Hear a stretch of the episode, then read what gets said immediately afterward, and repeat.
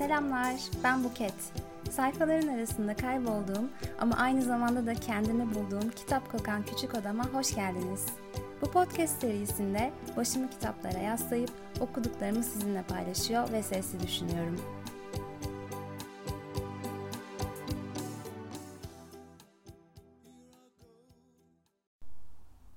Selamlar, Küçük Oda'nın 3. bölümüne hoş geldiniz. Bu bölüm birazcık gecikmeli oldu ama nihayet bir e, fırsat bulabildim ve yeni bölümü kaydediyorum. E, bu bölümde size birkaç hafta önce sanırım okuduğum bir yazıdan bahsetmek istiyorum. O yazıdan hareketle bir şeylerden bahsetmek istiyorum daha doğrusu. E, hatta bu yazı üzerine hafta sonu blogda bir küçük e, yazı gönderi yayınlamıştım. E, aslında bu podcast'te birazcık daha o gönderimin işte daha genişletilmiş versiyonu olarak düşünebiliriz. E, yazımın çıkış noktası aslında çok uzun bir şiirin e, birkaç dizesi. E, bu şiir Walt e, Whitman isimli Amerikalı bir şaire ait. E, ve bu amcamız 1800'lerde filan yaşamış. E, bu yazdığı uzun upuzun şiirde sanıyorum işte yine 1850'lerde filan ilk e, versiyonunun yayınlandığı tarih. Oldukça eski. Bu şiire dair açıkçası geneline dair hissiyatlarım biraz karmaşık. Çünkü eğer merak edip okursanız siz de ne demek istediğimi anlayacaksınızdır sanıyorum. Biraz idrak etmesi kolay bir metin değil bence. Ee, sağ olsun birileri de bir amme hizmeti olarak kimdi, kim çevirmişti hatırlamıyorum ama Google'da bir çevirisi mevcut şiirin. Ee, bölümün altına link bırakacağım. Oradan merak ederseniz Türkçesini okuyabilirsiniz.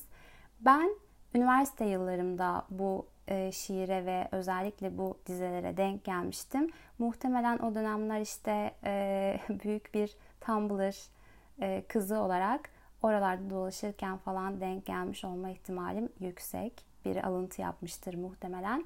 Ama okuduktan sonra sık sık böyle oraya buraya not aldığımı çok net hatırlıyorum. Dolayısıyla hala bazı kitaplarımın içinden böyle küçük küçük kağıtlardan çıkan dizelerdir. E, ama ilk olarak nerede gördüğümü hatırlamıyorum gerçekten. Şiirimizin adı Song of Myself. E, kendi yaptığım çeviriden o bahsettiğim dizeleri okumak istiyorum. Dizelerimiz şöyle.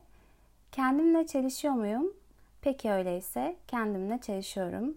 Ben kocamanım, içimde çoklukları barındırıyorum. Hatta hafta sonu yayınladığım e, blog gönderisinin ismi de bu yüzden içimde çokluklar var şeklindeydi. E, çünkü bence bu dizeler ilk denk geldiğim zaman o kadar farkında mıydım bilmiyorum. O kadar net algılayabilmiş miydim bilmiyorum ama bu dizeler zaman zaman içimizdeki e, çelişkili sesleri çok iyi yansıtan o yönlerimizi çok güzel anlatan, çok basit bir şekilde ifade eden dizeler bence. Belki de o yüzden bendeki etkisi oldukça yüksek. Hani böyle bir müzeye gidersiniz, bir sanat eseri önünde dakikalar geçirirsiniz, uzun uzun bakarsınız ama gerçekten neden o kadar etkilendiğinizi kesinlikle kendinize açıklayamazsınız. Ama aynı zamanda da katiyen onun önünden ayrılamazsınız ya.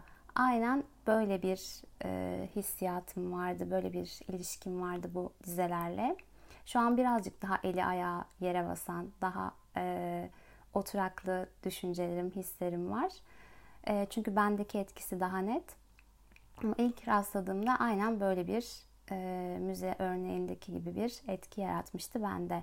Baya böyle hani parlattım dizeleri ama dediğim gibi yani gerçekten e, hisset, çoğu zaman hissettiğim birçok şeyi çok basit bir şekilde ifade etmiş. Böyle ifadelerin her zaman hasta, hastasıyım. Ee, insan olmak biliyorsunuz hem kafa yorduğum hem e, aslında ilk bölümde de çok uzun uzun konuştuğum bir konu ve başlı başına bence bir karmaşa. E, hatta düşününce gerçekten kendimize iyi idare ediyoruz. E, Ve aslında hepimiz çoğu zaman çatışan bu düşünce ve inançlarımızın sonsuz karmaşık derlemelerinden ibaretiz diye düşünüyorum. Ee, ve bu sonsuz karmaşık derlemelerle yaşamanın aslında e, çok da basit olmadığının farkındayım. Neden bu kadar basit değil?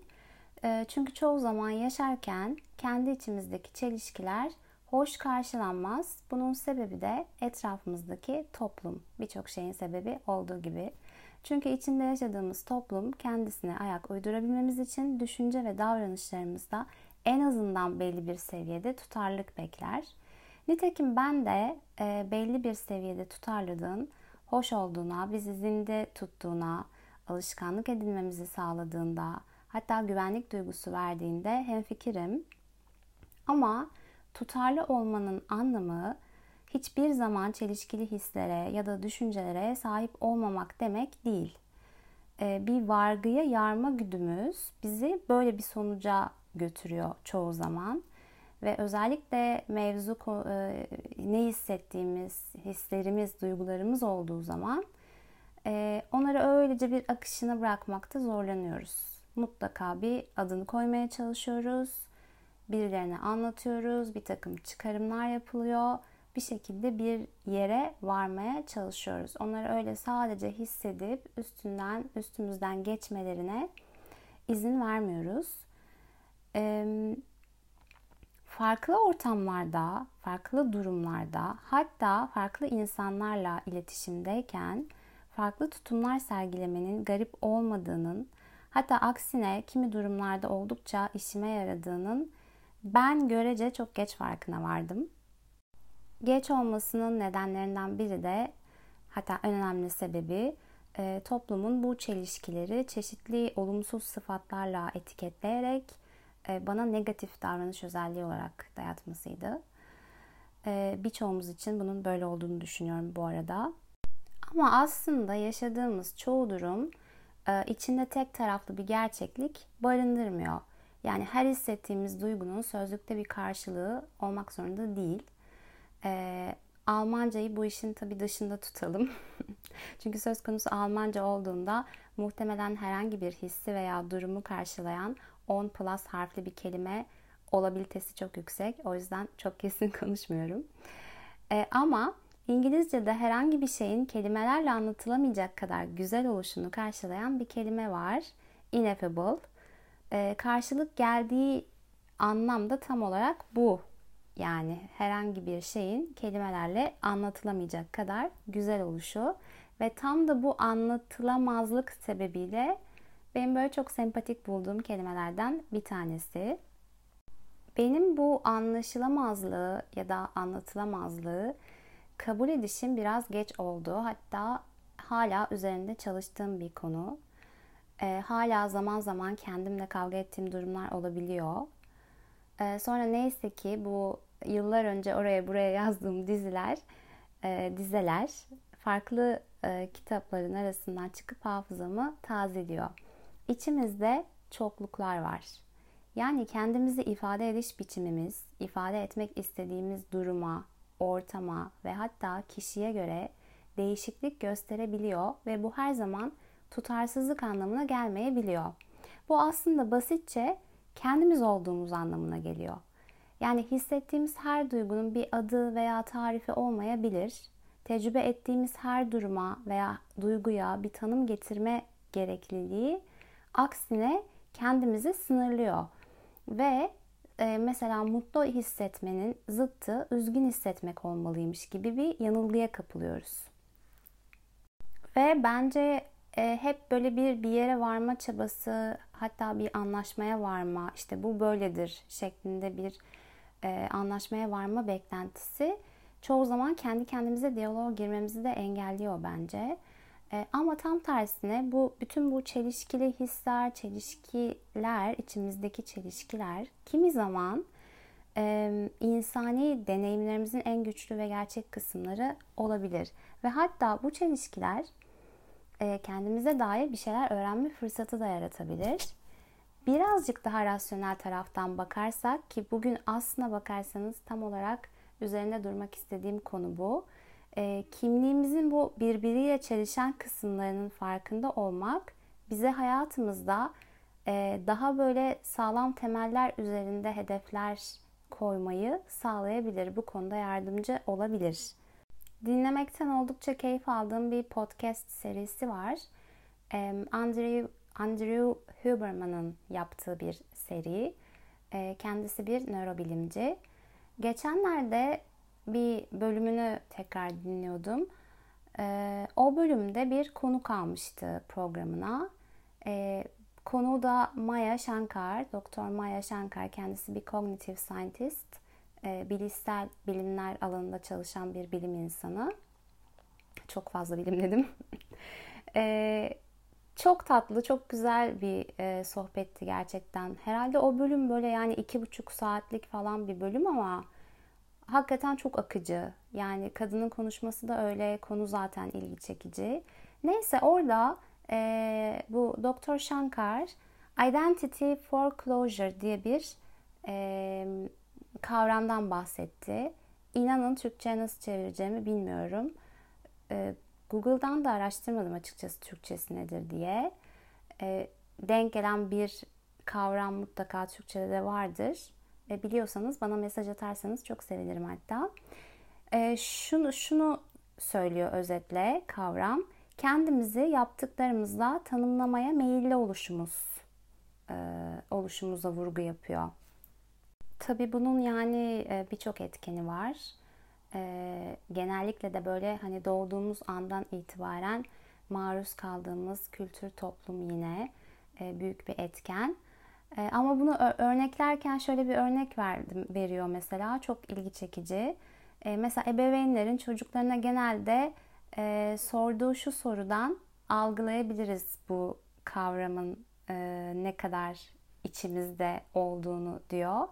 Şöyle genellikle ebeveynler çocuklarına büyüdüğünde ne olmak istiyorsun diye sorarlar. Böyle hiçbir zaman büyüdüğünde kim olmak, nasıl bir insan olmak istiyorsun diye sormayız mesela diyor. Yani hiçbir zaman demeyelim ama genellikle bu şekilde sormayız. Ne olmak istiyorsun diye sorarız. Ee, ki bu doğru. Ve işte tam da bu sebepten yani identity foreclosure muhabbeti dolayısıyla kendimizi yaptıklarımızla tanımladığımız sürece kendimizi bir şeyle yani bir şey olmakla tanımladığımız sürece o şey elimizden gittiği zaman müthiş afallıyoruz. Ve bununla baş etmek için de Doktor Shankar şöyle bir şey diyordu o programda. Kimliğimizin dayanağını yaptığımız şeyler değil de neden yaptığımız o şeyleri neden yaptığımız olursa eğer o zaman çok daha yerli yerinde seçimler yapabiliriz hayatımıza dair. Çok daha ayakları yere basan hedefler koyabiliriz ve aslında o hedefleri yapma konusunda da daha fazla motive olabiliriz. Hatta devamında işte kendisinden örnek veriyordu. Zaten yani e, o bölümün konusu işte hedef koyma, kimliklerimiz, e, hedeflerimiz konusunda nasıl motive oluruz falan şeklindeydi genel olarak. Orada da kendi yaşamının e, işte kırılma noktalarından örnek verirken bu e, kavramdan bahsetmişti. Peki ben nereye gelmek istiyorum? Bu identity foreclosure kavramından bahsetmeden önce e, hatırlarsanız şöyle bir şey söylemiştim. İşte içimizde e, birbiriyle çelişiyor gibi görünen ve gerçekten çelişen, böyle hissettiren kimliklerimiz var ve bu kimliklerimizin özelliklerinin farkında olmak bizim e, hayata dair daha ayakları yere basan hedefler koymamıza yardımcı olabilir demiştim. İşte bu noktada e, Shankar'ın bahsettiği gibi eğer yapmak istediğimiz şeyleri kimliğimizin dayanaklarını e, yaptığımız şeyler değil de o yapacağımız ya da yapmayı planladığımız ya da yaptığımız şeyleri neden yap, yapıyor oluşumuz olarak ele alırsak eğer e, işte o zaman çok daha böyle e, hayatımızda e, tatmin olmuş şekilde ilerleyebiliyoruz. Varmak istediğim konu aslında bu. Tabii bunu yapabilmek için öncelikle bu çelişkiler neden oluyor? İçimizde bu çelişkili kimlikler e, nasıl özelliklere sahip, bu alt kimlikler kimdir, nedir onlarla bir tanışmak gerekiyor. İşte bu noktada da şimdi o birkaç hafta önce bir yazı okudum dediğim konuya geliyoruz. Bu yazının linkini de aşağıya bırakacağım. Eğer ilginizi çekerse e, okuyabilirsiniz. Hakikaten benim için oldukça ilgi çekici bir yaklaşımda bu hedef belirleme, hedeflere e, yönelik nasıl motivasyonumuzu koruruz'a dair değişik bir bakış açısı kattı bana. Şimdi gelelim bu e, alt kimliklerimizle tanışma mevzusuna. Bu konuyla ilgili dediğim gibi bu yazıda şöyle bir şey diyordu. E, diyor ki diyelim ki kişiliğinizin tüm yönlerini kapsayan bütün özelliklerini oturduğunuz bir liste yaptınız ve bu özellikleri dört tane ayrı kimlik altında tanımladınız. Şimdi bu dört ayrı kimliğe yazıda isim verilmiş. Ben de e, kendimde yaptığım çalışmadan yola çıkıp bir isimlendirme yaptım. Ama bu isimlendirme tamamen e, size kalmış bir şey. Sizin listelediğiniz özellikleri nasıl grupladığınıza e, kalmış bir durum. E, dolayısıyla hani burada o isimler size sadece fikir vermek için, örnek olması için aslında. E, şimdi bu isimlendirmeleri bir bakalım ve karakter özelliklerine bir bakalım. E, benim ilk alt kimliğimin ismi Kraliçe ve Kraliçenin e, kendinde şöyle özellikleri var. Bir kere e, liderlik vasfı mevcut doğuştan ve bu nedenle de sorumluluk duygusu son derece gelişmiş ve yüksek.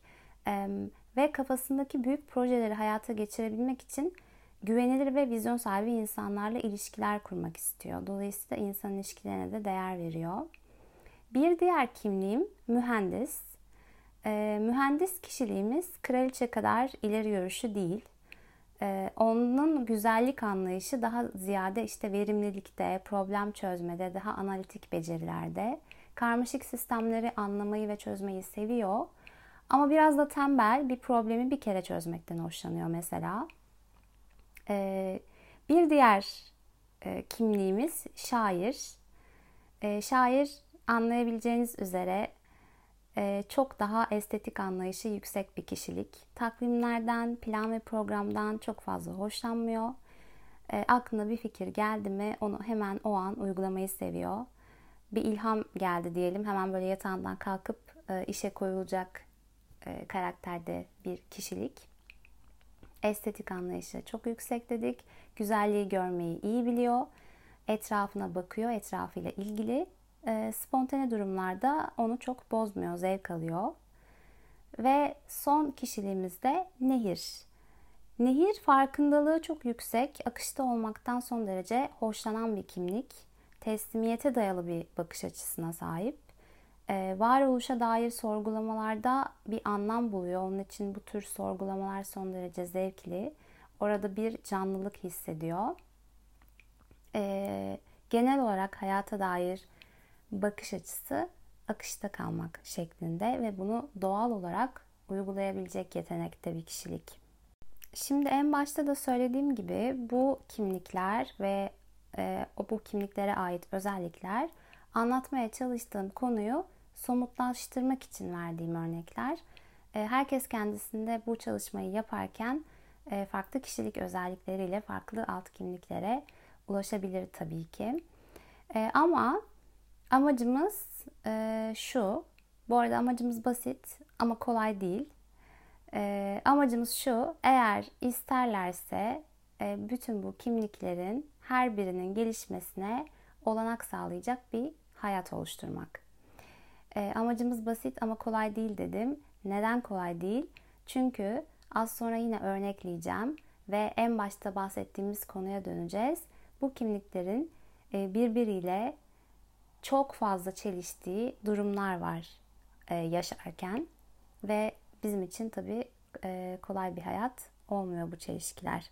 Şimdi yine mesela örnekleyelim. E, kraliçe ve nehiri ele alalım. Kraliçe ne dedik? İşte planlardan hoşlanır, prensipleri var, planlara sadık kalır. E, ama nehir doğal olarak akışta olmaktan hoşlanıyor e, akışta olabilecek kapasitede doğal bir yeteneği var bu konuda. Özellikle efor sarf etmiyor. Plan değişiklikleri onu rahatsız etmiyor. Daha spontane yaşıyor. ve anda kalıyor. Ya da bir diğer örnek olarak şair ve mühendise bakalım. Şair kimliği, şair arketipi birazcık daha böyle melankoliye meyilli hatta bazen bu melankoliden beslendiği, ilham aldığı e, durumlar var. E, mühendis daha böyle analitik yaklaşan konulara, bu tür böyle melankoli gibi duygu durumları da yine analiz edip çözme peşinde olan tekrar olmaması için e, böyle daha mantıklı, analitik bir tip. E, peki bu değişik arketipler, kimlikler bizde sadece çatışma mı yaratıyor her zaman? Böyle çelişki mi yaratıyor? E, hayır, çelişki yarattığı durumlar olduğu kadar aslına bakarsanız e, işbirliği yaptıkları en azından farkında olmasak da işbirliği yapabilecekleri alanlar da olabilir. Yine örnek verelim. E, kraliçe ve şairi düşünelim. Şimdi güzelliği görmeyi ve yakalamayı bilen bir kişilik var bir tarafta şair. Estetik anlayışı son derece yüksek. Bir tarafta da doğal olarak liderlik vasıfları taşıyan kraliçe var. Şimdi bu e, estetik anlayışını liderlik vasfıyla birleştirdiğimiz zaman e, ortaya aslında son derece vizyoner hem kendisinin hem de etrafındakilerin yaratıcılığını ortaya koyacak, ortamı oluşturacak o kudrette bir kişilik çıkıyor. Yani aslında diyebiliriz ki kraliçenin o vizyoner duruşu şair kişiliğini bir anlamda disipline ediyor. Bir diğer örnek olarak mühendis ve nehire bakalım mesela. Bu benim favori kombinasyonum. Çünkü kendimde çok sık hissettiğim bir kombinasyon. E, nehir doğal olarak böyle akışta kalma konusunda yeteneği olan bir kişilik demiştik. E, dolayısıyla böyle olaylara daha yukarıdan bir taraftan bakabiliyor, sakince gözlemleyebiliyor. E, mühendis kişilik de analitik yaklaşımıyla aslında bu yeteneği biraz daha böyle doğal e, günlük hayattaki olaylarda pratik edebilecek imkanı oluşturabilir nehir için. Aslında bir nevi nehirin o akış e, işte doğal akışındaki halini günlük olaylarda da kullanabilmesi için disipline edebilir gibi. Ee, en başta söylediğim gibi bütün bu örnekler, işte örnek alt kimlikler, mühendis, nehir, şair falan filan bütün bunlar aslında anlatmak istediğimi somutlaştırmak için yardımcı olmasını umduğum örnekler. Ve eğer siz bu yaklaşımı kendinizde denemek isterseniz dediğim gibi çok başka şekilde isimlendirmeler yaparak da e, sonuca varmaya çalışabilirsiniz. Bence bu teknik e, kendi içimizdeki iç çatışmaları anlamak için yardımcı olduğu kadar hayatımıza tek bir taraftan yaklaşmanın önüne de geçtiği için hayatımızdaki bazı beklenmedik durumlar karşısında e, farklı manevralarla o hayatımızın akışını kontrol etmemizde de yardımcı oluyor diye düşünüyorum. Yani bize bir nevi bir esneklik katıyor. E, peki bu kimliğimizin e, başka başka kısımlarına, alt kimlik dediğimiz ya da arketip dediğimiz taraflarına kulak kabartmak neden önemli?